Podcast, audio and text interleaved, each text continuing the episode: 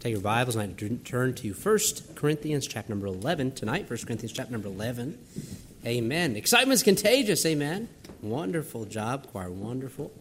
And uh, tonight, we're going to look at 1 Corinthians, or sorry, am I 2 Corinthians? 1 Corinthians. I put 2 Corinthians on there.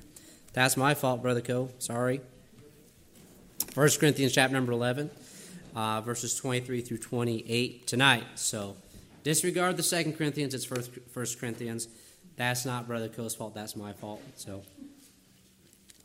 got to make one mistake, right? One mistake there. Uh, but this evening, uh, we're, this morning, uh, we started uh, looking at the promises of the foretelling of Christ's birth and looking at his lineage and uh, these different things. Uh, and so tonight we're going to, I was going to go in a different direction for tonight's sermon, but decided this afternoon to go uh, in a different direction. I say the Lord decided. And so we're going to continue with that same thought a little bit, but talking about Christ's crucifixion specifically. Uh, we're going to go through some of those foretellings, and there are many. Uh, many times we focus on just a couple of, you hear preachers talk about uh, a few of these. Oh, am I on, Brother Co? I am on. Okay, want to make sure. Uh, we hear a couple of these, and you'll re- recognize some of them, uh, but there are quite a few. Uh, we're going to be going through some of these tonight, uh, going through them quickly, but I want us to look in the context of remembering our Savior's sacrifice. And that's the purpose of the Lord's Supper, is to remember Christ's sacrifice on Calvary. But when we look at the promises, the prophecies concerning specific aspects of Christ's crucifixion that were foretold hundreds, sometimes even thousands of years in advance, and that Jesus perfectly, all in one period of time, in one event, not one separate event, but one event, that of his crucifixion, fulfilled them all. And as we looked at this morning, if we just look at that, well, that's just a coincidence. That is a mathematical and a probability impossibility to see all of these things. And all of these things he did, and all these things he went through in order for those prophecies to be fulfilled. So we're in 1 Corinthians chapter number 11. If we could stand together for respect for the reading of the Word of God, and we're going to do something different tonight. So uh, we're going to do what's called a responsive reading. I'm going to read the first verse, and then you're going to read the second. Then I'm going to read the verse after that. Okay, so I'm going to read, begin reading in verse number 23. Then you all are going to read verse 24. Then I'm going to read verse 25. Then you all read verse 26, okay? Until we get down to verse number 28. Then whoever ends on that one will end there, okay? So once we get to verse number 28, if I'm reading it, we're not reading verse 29, okay? If we do, it's okay. It's scripture, amen. But we're only going to verse number 28 tonight. So 1 Corinthians 11, I'm going to begin reading in verse 23, and then you pick up verse number 24. God's word says, For I received of the Lord, that which also I delivered unto you, that the Lord Jesus, the same night in which he was betrayed, took bread.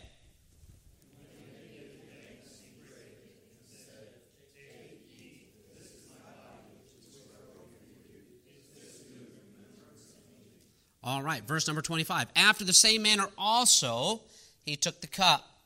And when he had supped, saying, This cup is the New Testament in my blood.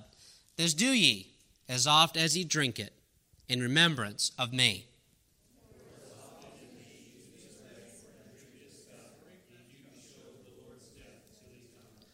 Verse number 27 Wherefore, whosoever shall eat this bread and drink this cup of the Lord unworthily shall be guilty of the body and blood of the Lord.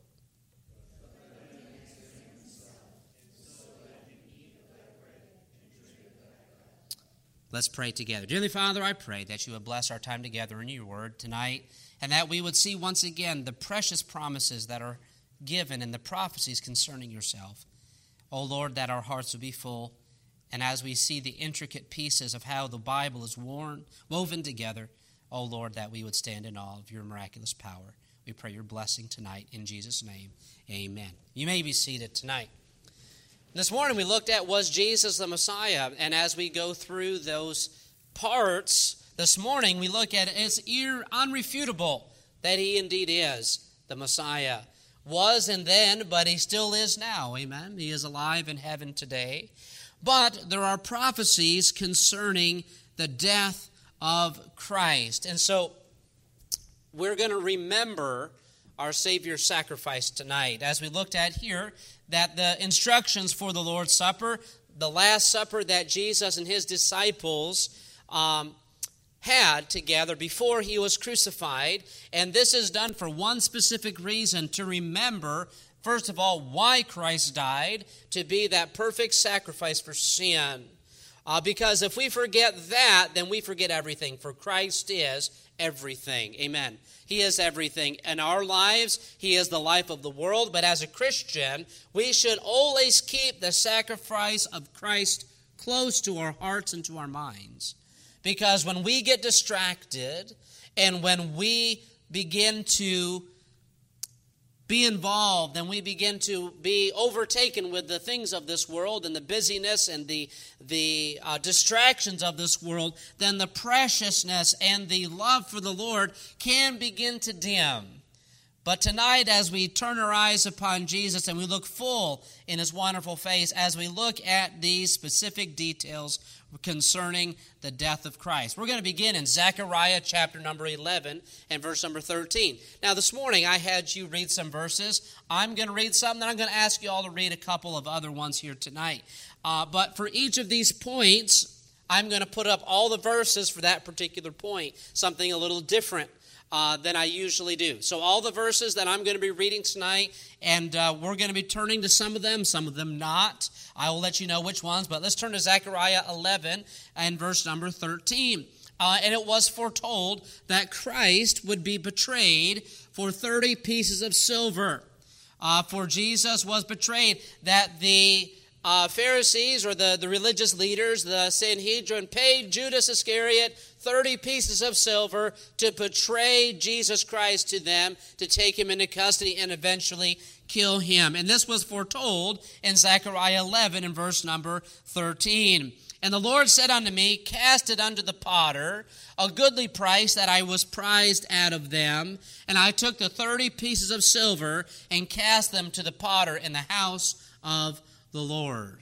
This was a foretelling of what would happen with Jesus, that he was sold for 30 pieces of silver. The time of Zechariah, this is about 450 years before the birth of Christ and before his death. So this is an amazing thing. Exactly. Now, what if uh, uh, you said, well, we, they just made that up? You know, it's 29 pieces of, uh, of silver, or 28. Or maybe the Pharisees knew this particular verse and just, you know, 30 is a good round number to come to. Uh, the Pharisees and those, they didn't know that they were fulfilling a prophecy when they paid Judas Iscariot. They didn't know that.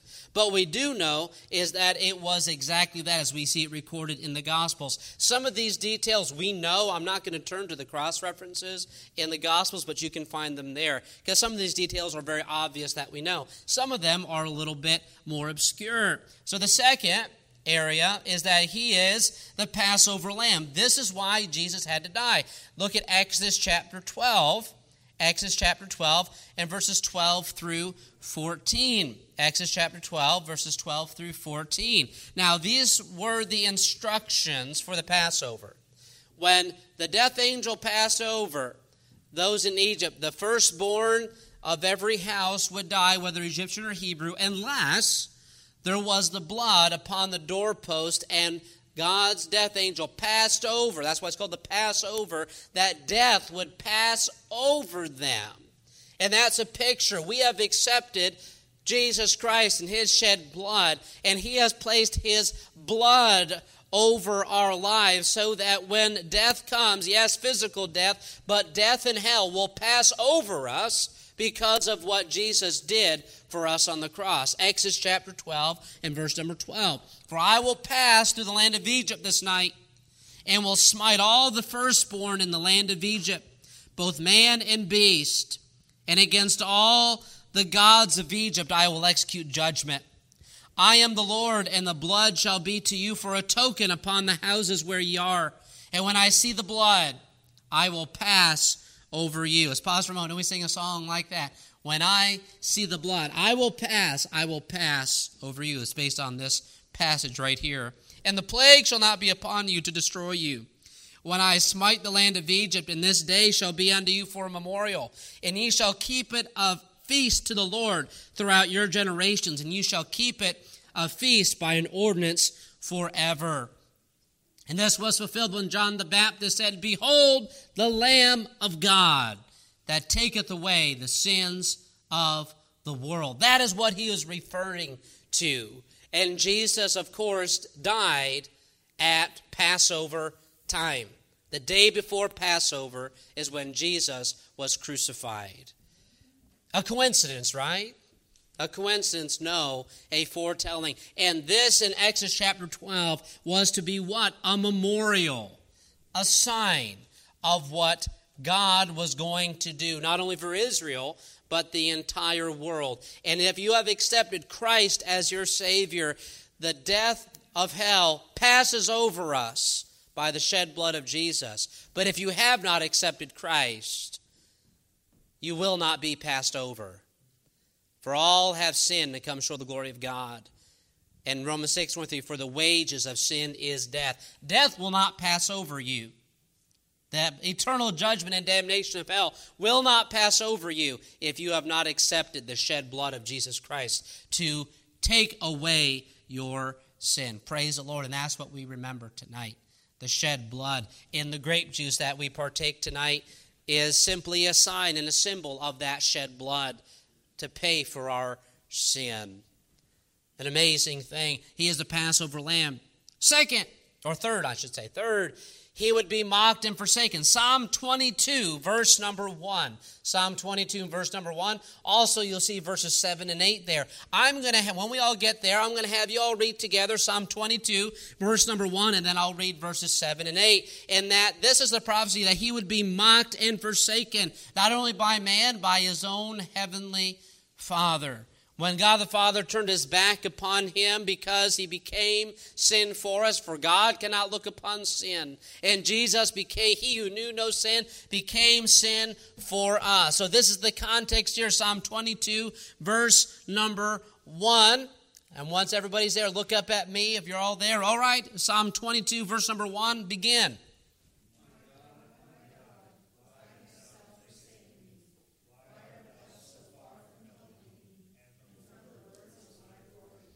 Now, those words sound familiar. When Jesus cried on the cross, My God, my God, why hast thou forsaken me? Eli, Eli, lama sabachthani. My God, my God, why hast thou forsaken me? I don't know about you, but I'm sure when he said those words on the cross, some heads snapped up because they know that psalm. All Jews do. This is a messianic psalm and they know this is referring to the Christ. And that's exactly what he said, quoting word for word My God, my God, why hast thou forsaken me? That was very interesting as you see it recorded. I believe it's in Luke. It actually gives Eli, Eli, lama sabachthani. That's Hebrew. And that is a direct quotation of Psalm 22, verse number 1. I don't know about you, that gets me excited. Amen. That when you see that and just, it's amazing. Now look at verses 7 and 8. All they that see me laugh me to scorn. They shoot out the lip. They shake the head, saying, He trusted on the Lord that he would deliver him. Let him deliver him, seeing he delighted in him. Seeing he saved others, let him save himself. Come down from the cross. You saved others, but you can't save yourself. Isn't that what happened? Isn't that what the Jewish leaders did? They laughed him to scorn. Shot out the lip, that's a, a, a sign of derision and mocking, that he was mocked by his own creation. He endured all of that because he loved those that mocked him. Do you think about that? That he is there paying for the sins of those who are even mocking him at that very moment. Then another prophecy, verse number four, or sorry, number four, is that he will be lifted up. Numbers 21, Numbers 21, verse number nine. We'll turn over there. Numbers 21 and verse number nine. and now this is the account of how Moses, how they had murmured against God, and that God sent fiery serpents upon them. Uh, and they were bitten and they were dying, and they entreated Moses, What are we going to do? And so God gave an instruction to Moses to make a serpent out of brass. and to put it upon a pole that whosoever looked to it and believed in the instruction of the Lord, not in the serpent itself, but as a sign of faith and trust in Jehovah God, then they would be healed of their, their snake bites. Numbers 21, verse 9 And Moses made a serpent of brass and put it upon a pole. And it came to pass that if a serpent had bitten any man, when he beheld the serpent of brass, he lived. But what's the the cross references John chapter 3, verse numbers 14 and 15. And as Moses lifted up the serpent in the wilderness, this is, John, this is Jesus speaking to Nicodemus. And as Moses lifted up the serpent in the wilderness, even so must the Son of Man be lifted up, that whosoever believeth in him should not perish, but have eternal life. What's the next verse? Verse 16. For God so loved the world that he gave his only begotten Son, that whosoever believeth in him shall not perish, but have everlasting life. It was prophesied that he would be lifted up, and Jesus said, I am going to fulfill that. Moses lifted up a brazen serpent, but I am going to be lifted up for Israel and for the world. This was the first mention of his death that Jesus spoke of himself in John chapter 3. Not only that, but also even the specific condition of Christ on the cross. Psalm, we're back at Psalm 22. There's many descriptions given in Psalm 22.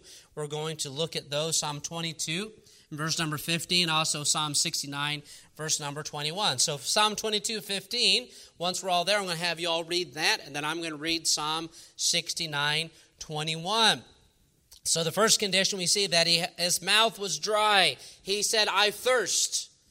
And this was described in Psalm 22, verse number 15 begin.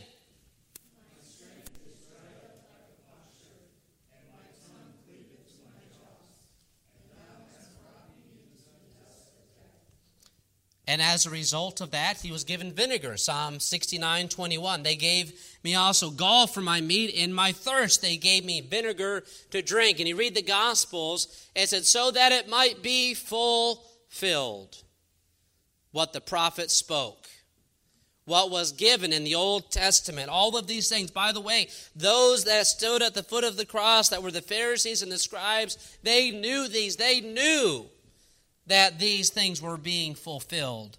It was heard. And then another description is that in all of that and in his death, no bones were broken and that he was pierced. Numbers 9, verse number 12. Numbers 9 and verse number 12. Only have two more of these to go through Numbers 9 and verse number 12. And actually, this is interesting with the bones of the Passover lamb.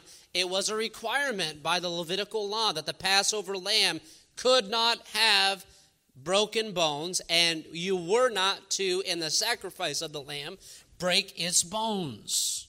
So Numbers 9, verse number 12. They shall leave none of it unto the morning, nor break any bone of it. According to all the ordinance of the Passover, they shall keep it. It's talking about the lamb. Its blood was spread, and then it was uh, it was uh, cooked, and then we see the unleavened bread as well. Then in John 19, verses 32 to 37, then came the soldiers and break the legs of the first, the one thief, and the other, which was crucified with him. But when they came to Jesus and saw that he was dead already, they brake not his legs. But one of the soldiers with a spear pierced his side, and forthwith came there out blood and water. And he saw, and he that saw it bear record, and his record is true. He knoweth that he that he saith true, that ye might believe. For these things were done that the scripture should be fulfilled. A bone of him shall not be broken. And again, another scripture saith, They shall look on him whom they pierced. And that scripture is Zechariah 12 10. And I will pour upon the house of David and upon the inhabitants of Jerusalem the spirit of grace and of supplications, and they shall look upon me whom they have pierced. And they shall mourn for him as one mourneth for his only son and shall be in bitterness for him as one that is in bitterness for his firstborn. So, this was a scripture that was fulfilled when they put the spear into his side. All of these things foretold. Also, we see in uh, Psalm in John 19, verses 23 and 24, Then the soldiers, when they had crucified Jesus, took his garments and made four parts, to every soldier a part, and also his coat. Now the coat was without seam, woven from the top throughout. They said, therefore, among themselves, Let us not rend it, but cast lots for it. Whose it shall be, that the scripture might be fulfilled, which saith, They parted my raiment among them, and for my vesture they did cast lots. These things, therefore, the soldiers did, and that was the fulfillment of Psalm 22 18. They part my garments among them and cast lots upon my vesture.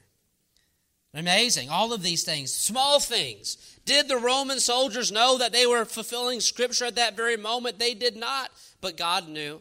All these things were done why? So that the Scriptures might be fulfilled. One last one, Psalm 31 tonight. Psalm 31, verse number 5. Psalm 31 and verse number 5. that he committed his spirit to God. Psalm 31, verse number 5. I know I moved a little quickly through some of these so we can get to our Lord's Supper time tonight. If you didn't get any of the notes here, I do have copies. I can give you a copy of the notes tonight. But Psalm 31, verse number 5. So when you're there, look up here so I know that you're ready. I'll have you read this one. Psalm 35, 31, verse number 5. Begin.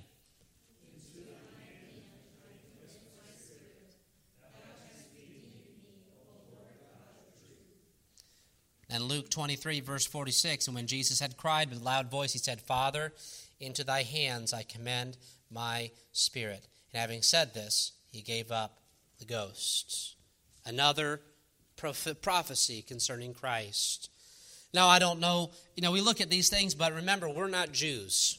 Jews are brought up to learn these verses and to learn these prophecies and to learn these Psalms. And so those that stood there watching heard these things and saw these things. I wonder if some of them that stood there, the dots began to connect. The disciples were there. They saw the dots were beginning to connect that indeed it was a proof and a fulfillment that this indeed is the Messiah. Even to the point when the thunder and the earthquake, we see the Roman soldiers said, Surely this man was the Son of God. Surely this must have been. This isn't just some.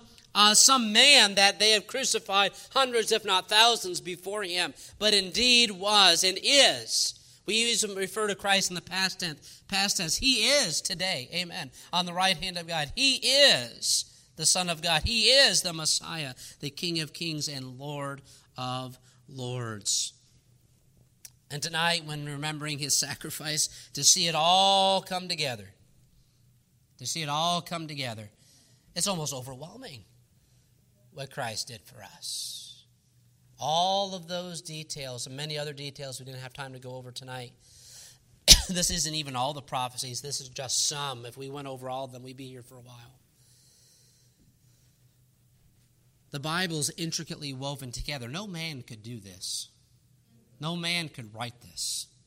No man could make such an intricately overweaving over the centuries. Like, well, the you know, they try and explain it. Well, so and so copied from this person, and they got the details from this and from that, and impossibility right? Uh, even authors that write the same book and they're writing a series of books, they forget the details and they make mistakes and they change. Well, it was in this book in one way, but they said something over here. Authors that write books and novels, they make mistakes. But you know, we look through all of this, it all interweaves together perfectly throughout centuries and millennia. Man cannot do that, only God can. And so tonight we can trust the Word of God. We can trust it that it is indeed His Word. We can trust that Jesus is the Messiah. And we can trust that Jesus died for us. This is what we are here to remember tonight. It was a terrible death, excruciating, demeaning, humiliating. A terrible death because of His love for you.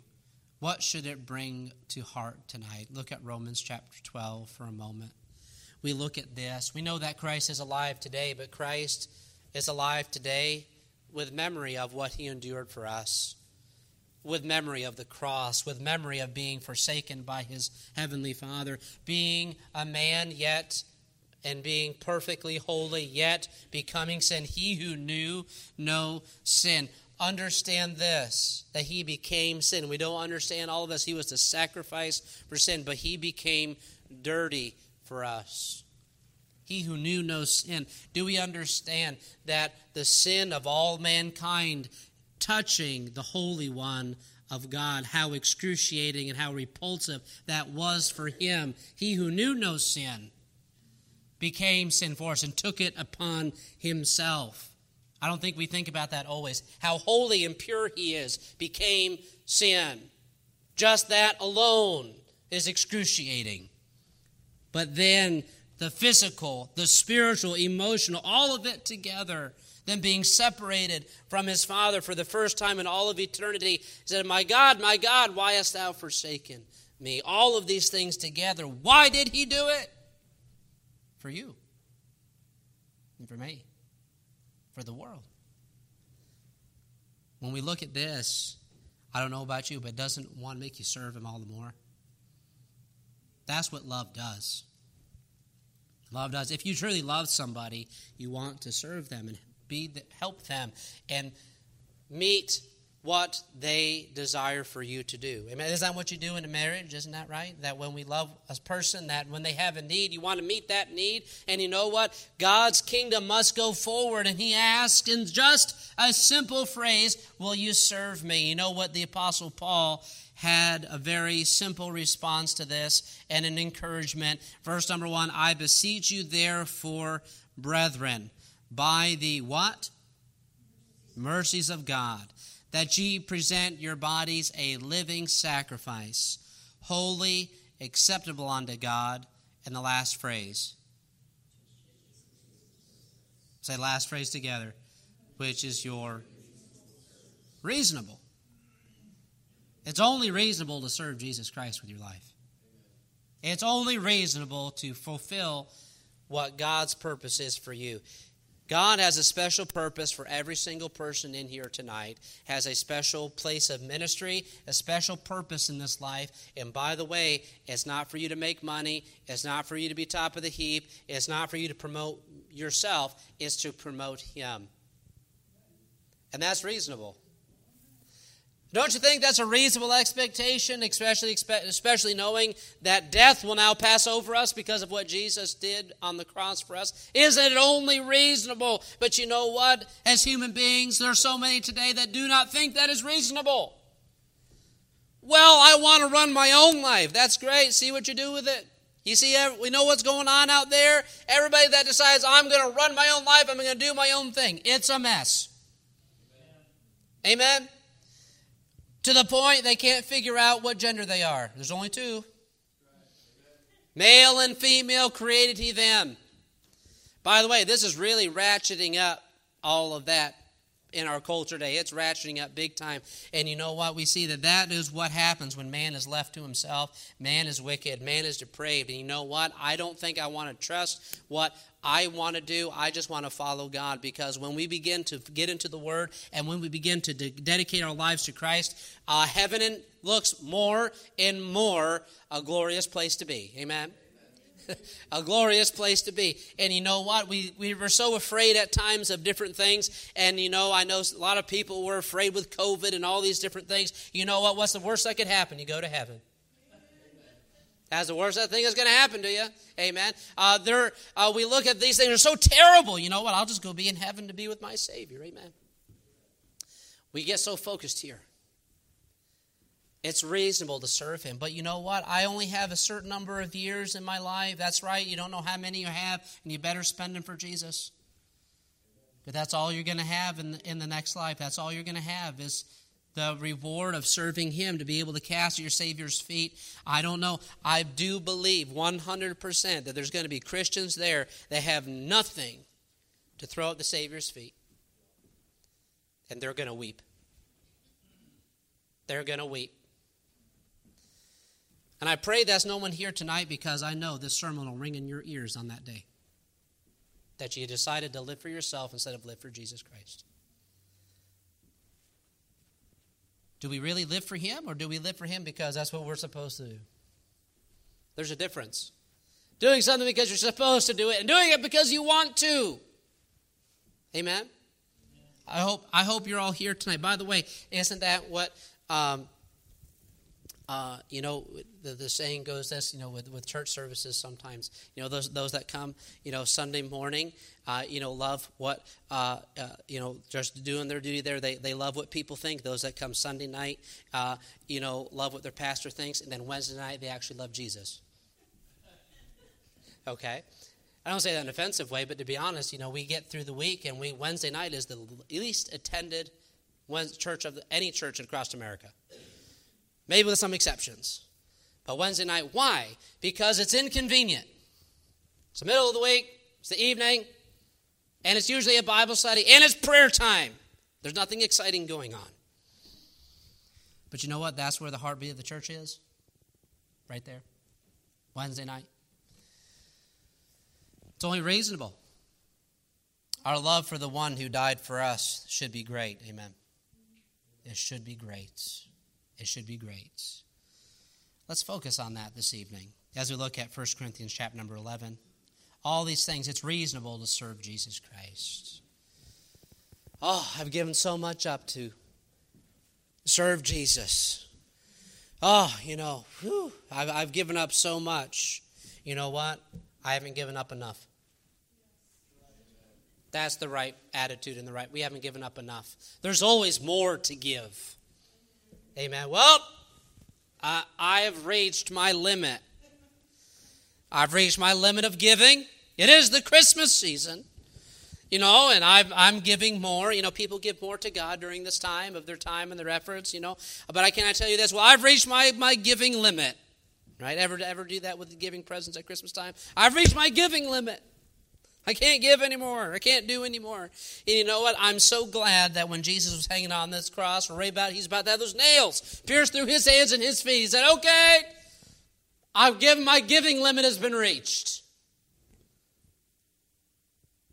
You know what? I've gone through this. I've been spit upon. I've been mocked. I've been whipped. That's enough. I'm just going to skip this part. I want to go back to heaven. I'll see you later. Did he do that? No, because that wasn't what was required by the law. The law was required the shedding of blood and death. And he didn't hold back on for us. Neither should we hold back for him. That's what's reasonable. Life for life.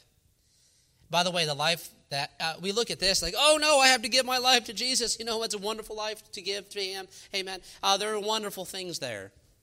There's trials, but isn't it hard? Can I just tell you, it doesn't matter what life you choose. Don't you have bad things happen even if you live for yourself? Right? Uh, don't the billionaires, they have their problems, right? Everybody has their problems. There is no path in life that has no problems. But the world's way has more problems than most. And the sad thing is, they have problems that they can't fix and they have no hope for. That's why people commit suicide. They have no hope. There's not a solution. But we do have a solution. Amen. Jesus Christ is our solution. His word is our guide, and His Spirit is our way of victory. It's reasonable to serve Him. And if you look at the book of Revelation, you see how it all ends. You know what? Ever read, ever skipped to the end of the book to see how it ends? Right? Ever, ever, how many ever do that? Okay. We found out who the impatient people are, right? it's a book, this thing. I just want to know what happens. Right? Ever do that? And then you read the end, and then it doesn't make any sense because you have to read the rest of the book to know how you got there. right? Ever done that? It's like, okay, that totally didn't make any sense. What I just read. So I guess I got to read the rest of the book. You know what? That's why we need to study the entire Word of God, the whole counsel of God. But we get to the end, we know the devil loses. The world loses out. You know what we see right now? The world standing and towering might, it seems, against Christians and God's people. You know what? I'm not scared. Because he wins. Amen. We sit there in fear and discouragement. God wins. Amen. Do we believe that? He wins. I mean, don't sit there and say, well, we'll see about. No, he wins. Either his word's true or it isn't. Let's be remind, reminded of that. Well, you know what we see? Yes, we see defeats. You know what? There's so many times that we see, you know, uh, we pray for good Supreme Court decisions. We praise God when, you know, God is in it, when there's victories, but then, oh no, when there's a defeat. Can we please not gauge our spiritual barometer by what happens in the Supreme Court of the United States of America? Amen. And what happens during elections? You know, oh no, it's over because they made the wrong decision. What do you expect lost people to do? Amen. Don't be surprised when lost people act like lost people. But, you know, they're Christians. We can go into that another time. Anyway, I believe some of them are. But if they claim that the Mass and the Virgin Mary saves them, they're not Christians. All right? Amy Coney Barrett, she's a great lady. She loves life, but she's Catholic. So is Kavanaugh. They're not saved if they trust in the Catholic religion. They're still lost. Even though they have a moral compass that aligns with the Bible, can, we can be thankful for that. God even uses that. But they can make other foolish decisions. But we don't base on whether we have faith in God on what a government agency does in any place in the world. God's kingdom is forever. Even though our country is great and we're so thankful for our country, God's kingdom is greater and more beautiful and more powerful. And it's going to be more splendid than we can ever imagine. So let's focus on that this evening. Let's take a moment to commit ourselves anew to Him. Let's pray together. Dearly Father, I pray that you will bless our time of introspection and invitation tonight. Before we partake of the Lord's Supper this evening, oh Lord, that we would recommit to you anew, that we would call upon you, dear Lord, and to commit our lives once again. For Lord, our service to you is only reasonable. You love us so. Forgive us if we have wandered away from the path. Forgive us if we have turned an eye to the vanities and distractions of this world, for Lord, we all do it. And I pray that tonight we would just give thanks that our sin is passed over. We're so undeserving, but yet it is true. We pray, dear Lord, your blessing. Bless this invitation time tonight. In Jesus' name, amen.